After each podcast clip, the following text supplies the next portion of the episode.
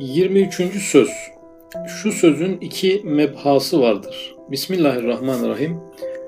لَقَدْ خَلَقْنَا الْاِنْسَانَ ف۪ي اَحْسَنِ تَقْوِيمٍ ثُمَّ رَدَدْنَاهُ أَسْفَلَ سَافِل۪ينَ اِلَّا الَّذ۪ينَ آمَنُوا وَعَمِلُوا الصَّالِحَاتِ Bu Tin suresindeki ayetler biz insanı en mükemmel surette yarattık. Sonra da onu en aşağı derekeye düşürdük. Ancak iman edip güzel ve makbul işler yapanlar müstesnadır. Birinci mebhas. İmanın binler mehasininden yalnız beşini beş nokta içinde beyan ederiz. Yani imanın binlerce güzel tarafı var. Ee, anlatılacak binlerce güzelliği var. Ee, Üstad Hazretleri bu bin tanesi yerine beş tanesini e, anlatacakmış. Biz e, burada da imanın bin tane güzelliği var. Düşünün ki yani bin tanesi içinden beş tane e, en önde gelen başlığı ele alacağına göre e, burası e, önemli. Biz bunu beş ders halinde okuyacağız. Beş tane bölüm var. Beş ders okuyacağız 23. sözde. E, zaten Risale-i Nur dersine katılanların genelde şey yaptığı bir yer burası. Yani ders olarak ya okuduğu ya dinlediği çok yoğun ders işlenen yerlerden birisi 23. söz e, imanın öneminden e, bahsedecek. Üstad Hazretleri de zaten e, bütün hayatını iman mevzuna ayırdığından dolayı, imana teksif ettiğinden dolayı bu bölümler ayrıca önemli. Birinci nokta, insan nuri iman ile alayı illiyine çıkar, cennete layık bir kıymet alır ve zulmeti küfür ile esfeli safiline düşer, cehenneme ehil olacak bir vaziyete girer.'' Burada e, iman bir tamlamayla karşımıza çıktı. Nuru iman. Yani burada bir aydınlık, e, imanın bir ışık olduğu, bir aydınlık olduğunu görüyoruz. E, bu aydınlıkla insan alayı illiğine, yani yükselebileceği en yüksek noktaya imanın aydınlığıyla yükseliyor. Yani imanın oluşturduğu aydınlık e, insanı yükselten bir ışık, yükselten bir aydınlık. Hemen aslında ışığa bir vurgu var e, ilk cümlede. Cennete layık bir kıymet alır. Yani insan e, dünyadaki e, macerası aslında cennete e, layık hale gelmek, e, cennete uygun hale gelmek. Yine ehli sünnetin e, hidayet e, meselesine bakışı gibi e, cennet kazanılamayacağından dolayı Üstad Hazretleri layık hale gelmeyi e, ifade ediyor. Yani cenneti kazanmak demedi ama cennete layık hale gelmek e, olarak ifade etti. Demek ki iman öyle güçlü, öyle büyük, e, öyle yüksek bir değer ki e, insanı cennete layık hale getiren o. Ha ibadetler var, insanın hayır hasenatları var filan ama e, yani bir takım hadis-i şeriflere baktığımız zaman e, Cenab-ı Hakk'ın en son sahnelerde e, yani cehennemden insanları çıkardığını e, ve orada kalbinde zerre kadar iman olan bir insana varıncaya kadar kimseyi bırakmadığını görüyoruz. Demek ki e, en zayıf iman, en küçük iman bile insanı sonunda cennete e, kadar götürüyor. E, velev ki bu insanın hiç ameli olmasa bile, hayırlı hiçbir ameli olmasa bile e, ehli sünnete göre amel imandan bir cüz değildir.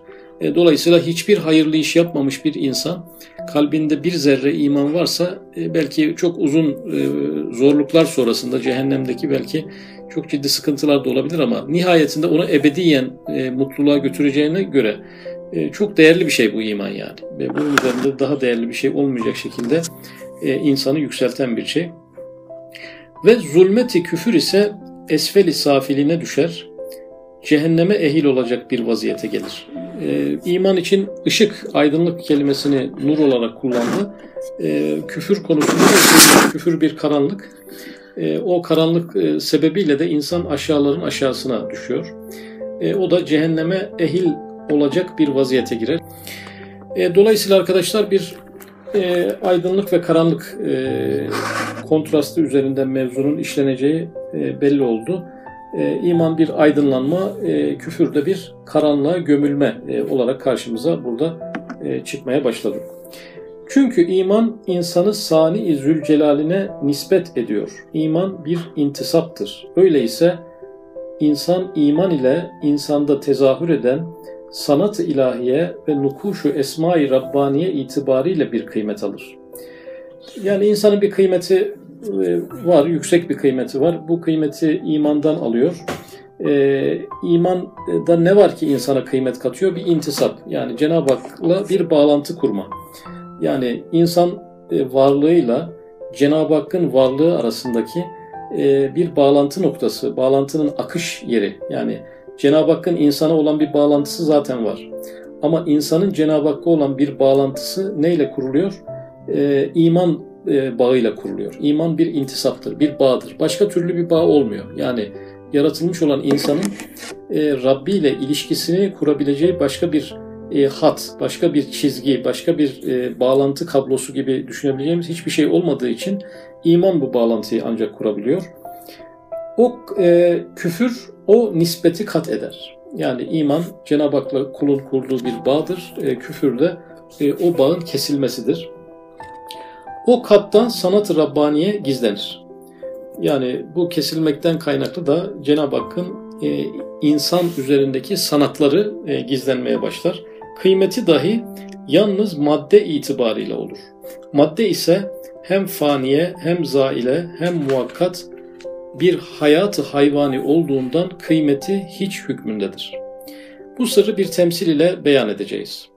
Yani burada arkadaşlar insanın bir imanı var. Rabbi ile intisabına sebebiyet veren, e, insanı bir ilahi sanat haline getiren, e, bir de küfür meselesi var. E, insanın sanat, ilahi sanat olan tarafını iptal eden ve sadece onu biyolojik bir hayvan durumuna getiren bir kıymetsizlik olarak da karşımıza küfür kavramı çıkıyor. Bu sırrı bir temsil ile beyan edeceğiz. Mesela insanların sanatları içinde Nasıl ki maddenin kıymeti ile sanatın kıymeti ayrı ayrıdır. Bazen musavi, bazen madde daha kıymetdar, bazen oluyor ki 5 kuruşluk demir gibi bir maddede 5 liralık bir sanat bulunuyor. Belki bazen antika olan bir sanat 1 milyon kıymeti aldığı halde maddesi 5 kuruşa değmiyor. Yani e, ürünlerde bir sanat ve bir de madde meselesi var karşımızda. Bazen madde değerli olur, maddesi değerli olur, sanatı önemli olmaz. Ee, bazen sanatı biraz daha önemli olur, madde o kadar değerli olmaz. Fakat antika gibi bir konuya girildiği zaman artık maddesinin hemen hemen hiç anlamı kalmaz. Yani e, antika dediğimiz eşyaları maddi cihetleriyle, maddeleri itibariyle ele aldığımızda e, onların 5 kuruş, 5 e, liralık bir fiyatları ortaya çıkar ama onların antika olan sanatları yönüyle bakıldığı zaman 1 e, milyon kıymetine ulaştığını e, görüyoruz. İşte Öyle antika bir sanat, antikacıların çarşısına gidilse, harika pişe ve pek eski hünerver sanatkarına nispet ederek, o sanatkarı yad etmekle ve o sanatla teşhir edilse 1 milyon fiyatla satılır. Antikacılar çarşısına gitmesi doğru yere gittiğini gösterir ama e, değerinin 1 milyona varması için ekstra bazı şeyler e, gerekiyor. E, sanatkarına nispet edilmesi lazım. Yani bu, bu sanat eseri şu sanatkarın eseridir diye bir nispet edilmesi gerekiyor. O sanatkarın yad edilmesi gerekiyor satış anında. Yani bu bu antikanın sanatkarı şu isimdir diye yad edilmesi gerekiyor. Ve böyle teşhir edildiği durumda e, 1 milyona kadar çıkabilir. Ama sanatkarı yad edilmezse, eski bir eserdir dense yine değerli olsa bile o seviyelere kadar çıkamaz. Eğer kaba demirciler çarşısına gidilse 5 kuruşluk bir demir bahasına alınabilir. Yani aynı maddeyi demirciler çarşısına götürsek e, buna 5 kuruşluk e, bir para bile vermeyebilirler. Yani şu an elimizdeki cep telefonlarını da düşünebiliriz. E, antika bir eser değil ama bir demirciye versek yani bunun demir demirleriyle ilgilenmesi için bir demirciye versek yani 5-10 TL bile vermez yani elimizdeki telefonları o cihetiyle vermez. E, dolayısıyla burada insan en iyi ne işe yarar? Yani konu aslında tabii ki antika eşyalar değil. E, insanın değerini arttıran şey demek ki onun sanatkarıyla olan ilişkisidir. E, insan en iyi ne işe yarar? İnsan en iyi ne yapar? İnsan ne yapınca en değerli olur? Ve neyi yapmayınca bütün değerlerini birden kaybeder. Asıl meselemiz bu. İnsanın bire milyon aldığı etkinlik hangisidir? Demek ki imandır. Yani imanla ilgili işler e, insanın bire milyon aldığı bir e, noktadır.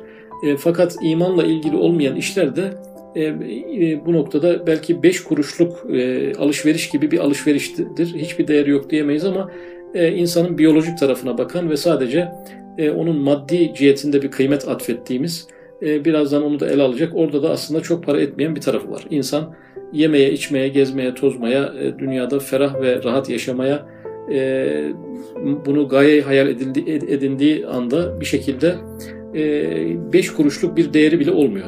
Yani çünkü onu bekleyen bir kara toprak var, onu çürütecek, aldığı bütün hazları da e, yok edip e, mahvedecek bir sistem onu beklediği için insanın değeri e, işte gördüğü ülkeler, gezdiği şey, şehirler, aldığı diplomalar, e, işte gördüğü itibarlar bunların hiçbiri 5 e, beş kuruşluk bir yani bu aslında kaba demirciler çarşısı.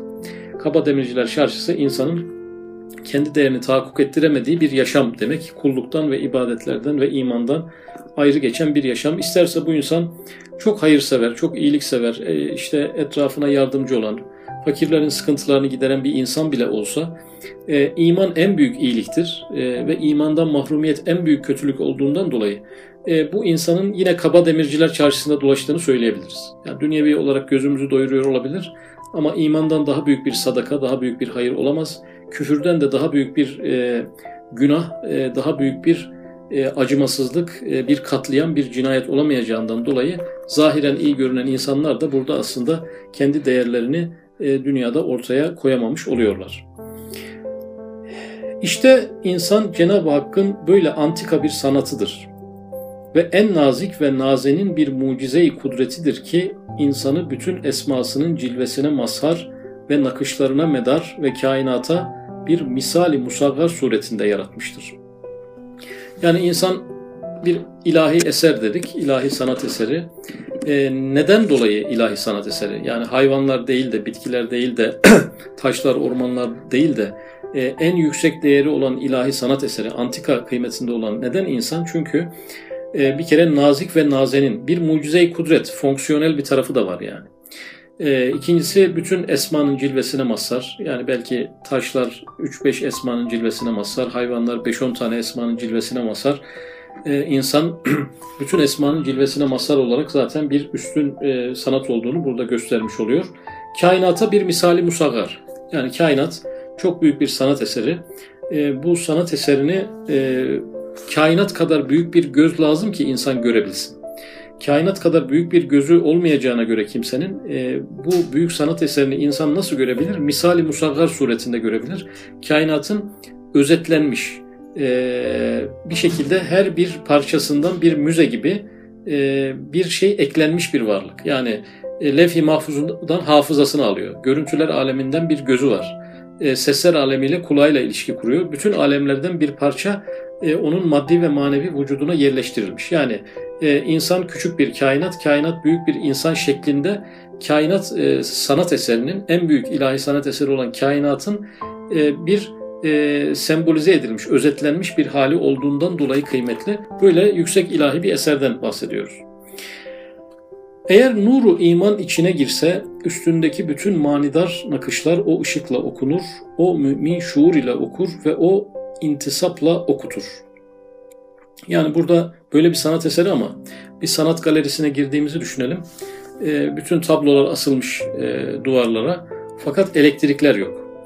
Elektrikler olmadığı için e, oradaki sanat eserlerinin üzerindeki nakışlar, desenler bir şekilde görünüme kavuşamayacaktır. Oradaki ışık ve elektrik aslında iman. insanın e, içindeki sanatları ortaya çıkartan e, iman aydınlığı. E, dolayısıyla hadi ışıklar geldi diyelim. Yani sanat galerisinde ışıklar geldi diyelim ama e, bir şekilde e, her bir tabloyu daha iyi yansıtabilecek daha farklı bir ışık vardır. Sadece tek bir lamba değil, belki binlerce lamba. Her birinin rengi, tonu değişik olduğu zaman e, her bir tabloya özel bir ışık olsa aslında o daha iyi yansır. Örnek veriyorum yani bir Van Gogh'un tablosuyla Picasso'nun tablosu ikisine de ayrı bir ışıklandırma gerekir. Çünkü o, o eserleri yansıtabilmek için onlara özel bir ışık tasarımı gerekir. Zaten bu konuda e, dünyada bir ışıkçılık mesleği var yani. Sadece bu konuyla ilgilenen e, insanlar var. E, iman da öyledir. Benim imanım bendeki sanatsal boyutu açığa çıkarır. Başka bir arkadaşın imanı ayrı bir ışıktır. O da ondaki sanatı ortaya çıkarır. Dolayısıyla burada nuru imanın insanın içine girmesi mevzundan bahsediyoruz. Şöyle bir örnek de verilebilir. Yani bu beyaz eşyaları düşünelim. Elektronik e, elektrikle çalışan beyaz eşyalar. Ya elektrik olmasa, yani elektrikler kesilse, buzdolabı, çamaşır makinesi, fırın e, bunların ne önemi olabilir? Yani düşünün elektrikler kesildi ve bir daha gelmeyecek. Yani buzdolabını ne olarak kullanırsınız? Herhalde elbiselerimizi falan e, şey yaptığımız, katlayıp koyduğumuz bir şey olarak belki kullanılabilir. E, çamaşır makinesi belki bir sehpa gibi kullanılabilir. Artık o görevini yapamayacağından dolayı. E, ya da az önce bahsedildiği gibi demirciler çarşısına bir şekilde çok ucuz bir fiyata verilebilir.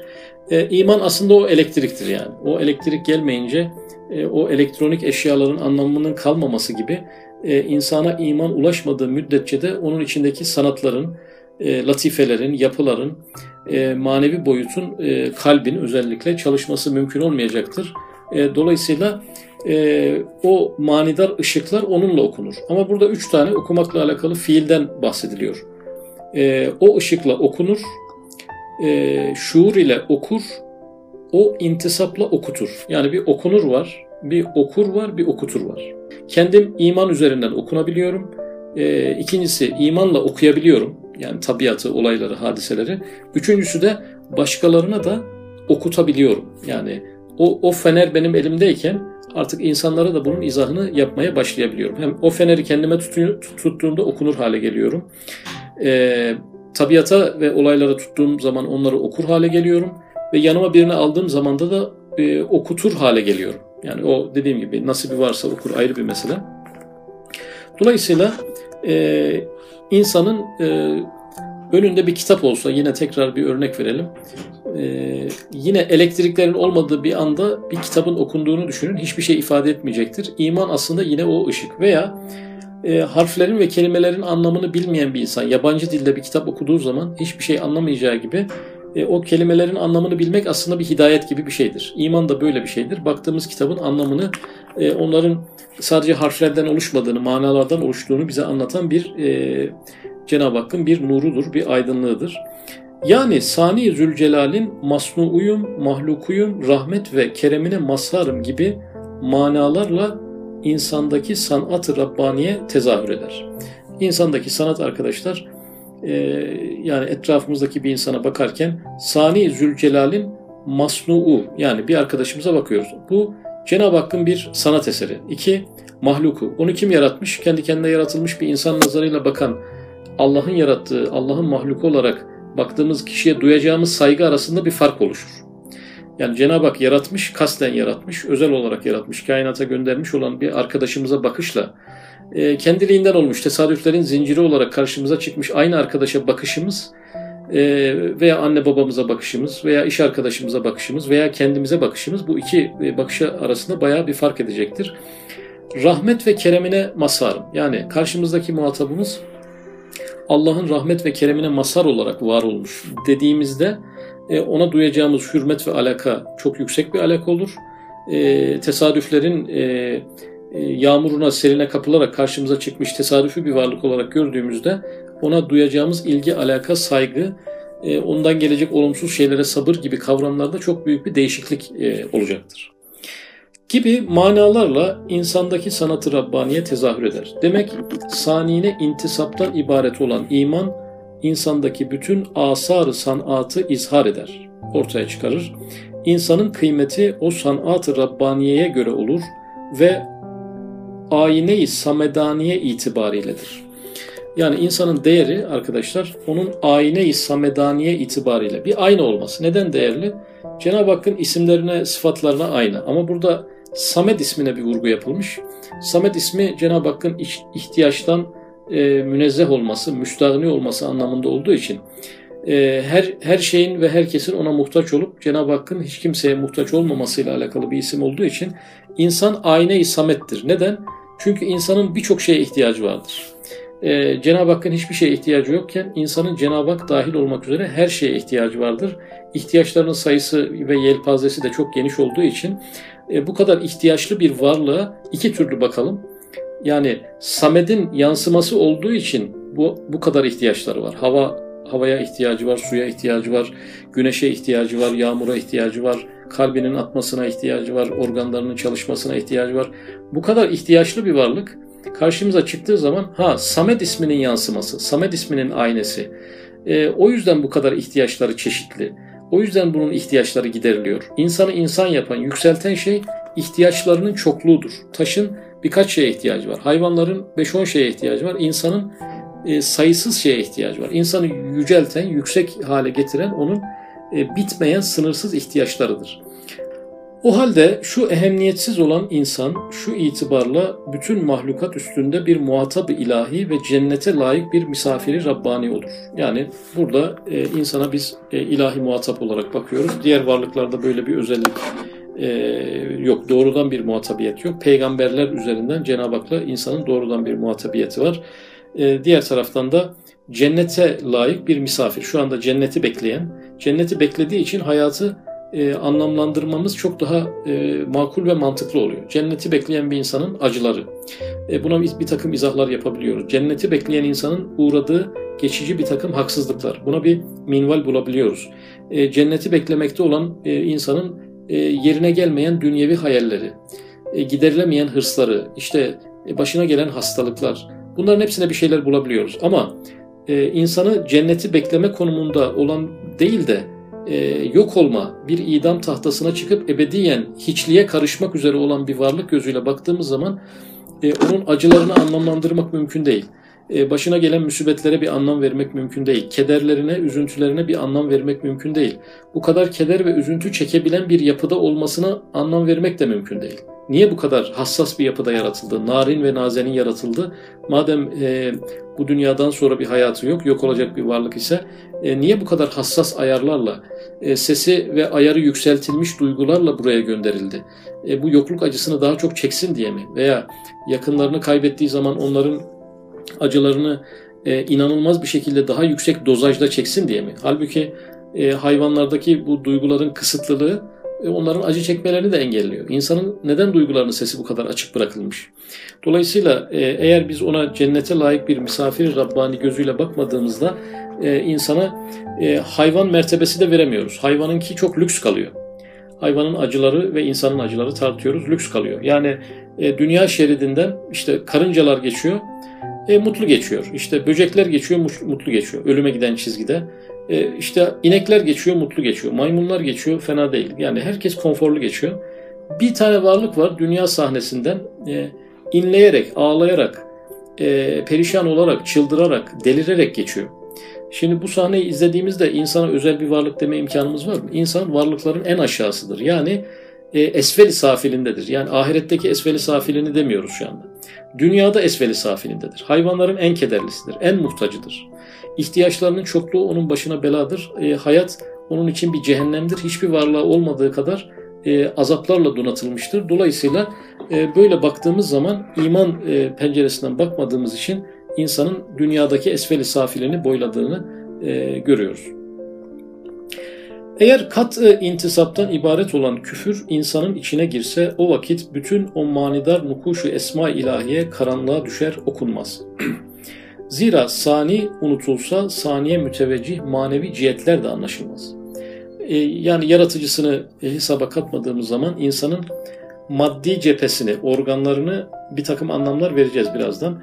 Fakat manevi cephesine, duygularına, hislerine, hayallerine, e, bunlara bir takım anlamlar verilemez. Ak, aklına, tefekkür boyutuna buna anlam verilemez yani. Yani diyelim ki çok ünlü bir hattatın hatlarını yani o kişiyi hesaba katmadan yorumlamaya başladığımızda oradaki yorumlar isabetsiz olmaya başlayacaktır. Oradaki değer de e, kaybolup gidecektir. Bunu şöyle bir örnek verebiliriz. Yani çok yüksek teknolojik bir aletimize e, bir damla su kaçsa e, yani en iyi bir cep telefonu düşünün yani bir deliğinden bir su girip hepsini bazen mahvedebiliyor. İçindeki sanatlardı, fonksiyonlardı, şunlardı, bunlardı. Halbuki bir damla su. Küfür de böyle bir şey işte. Yani burada ne yapıyor? Ee, manevi cihetleri anlaşılmaz hale geliyor. Bu tuşlar niye var? Bu fonksiyon zaten çalışmıyor yani. Niye bu kadar? Çalışmayan bir cihazda niye bu kadar e, derinlik eklenmiş diye e, sorabileceğimiz bir durum söz konusu oluyor. Adeta baş aşağı düşer o manidar ali sanatların ve manevi ali nakışların çoğu gizlenir. Baki kalan ve göz ile görülen bir kısmı ise süfli esbaba ve tabiata ve tesadüfe verilip nihayet sukut eder. Manevi ciheti zaten anlaşılmadı. Yani insanın manevi fonksiyonları yaratıcısını hesaba katmayınca zaten anlamsız, e, abartılı, sesi fazladan açık bırakılmış, gereksiz yere e, hassaslık kazandırılmış bir varlık olduğu görünüyor. Manevi cepheye geçiyoruz. Maddi cephede de göz ile görünen bir kısım süfli esbaba verilir geri kalan kısım.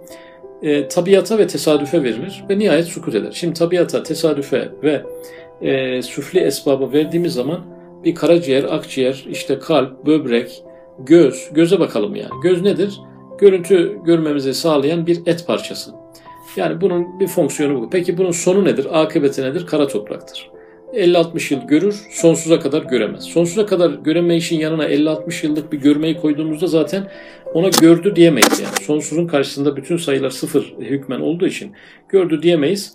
Ne olur? Nihayet sukut eder. Değerleri, anlamları biter. Bir hayvanın gözü, gözüyle insanın gözü arasındaki fark nedir? Hiçbir fark olmuyor. Yani iman bakışıyla bakmadığımız zaman hayvan da görüyor, e, görmesi gereken, belki bizden daha da iyi görüyor.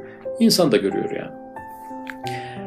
Her biri birer parlak elmas iken birer, birer sönük şişe olurlar. Yani göz, kulak, burun, dil her biri birer elmas değerinde Cenab-ı Hakk'ın e, bize verdiği müfettiş manasında tabiatı test edip Cenab-ı Hakk'ın e, e, isim ve sıfatlarına yollar bulduğumuz, şükre yollar bulduğumuz bu organlar birer sönük şişe olurlar. Ehemmiyeti yalnız maddeyi hayvaniyeye bakar. Yani bu sefer gerçekten e, insan böbreğiyle hayvan böbreği, insan kalbiyle hayvan kalbi, e, insan kulağıyla hay, hayvan kulağı artık bunlar e, eşit bir felsefe yapılabilir burada. Çok farklı bir şey, fikir yürütmeye gerek yok yani. Çok belki hayvan iki daha iyidir, daha güçlüdür ayrı bir konu ama eşit bir felsefede bir mahsur olmaz bu durumda. Maddenin gayesi ve meyvesi ise dediğimiz gibi kısacık bir ömürde hayvanatın en acizi ve en muhtacı ve en kederlisi olduğu bir halde yalnız cüz'i bir hayat geçirmektir. Şimdi e, kısacık bir ömür. Düşünün ki bir taş bile varlık sahasında taş olarak bazen e, bir milyon yıl kalabiliyor. İnsan gibi bir varlığa biçilen ömre bakalım. 50-60 sene oldukça kısa bir ömür. Hayvanatın en acizi. Şimdi bu 50-60 sene hadi yaşayacak ama e, acizlik noktasında yani azıcık sıcak oluyor terliyor, biraz soğuk oluyor üşüyor. E, biraz tuzlu olunca yiyemiyor, azıcık tadı kaçınca şey yapamıyor. Yani bu kadar e, e, aciz bir durumda ki her şeyin en şey ayarında. Yani bütün ayarlarda en nazik durumda, en acizi ve en muhtaç.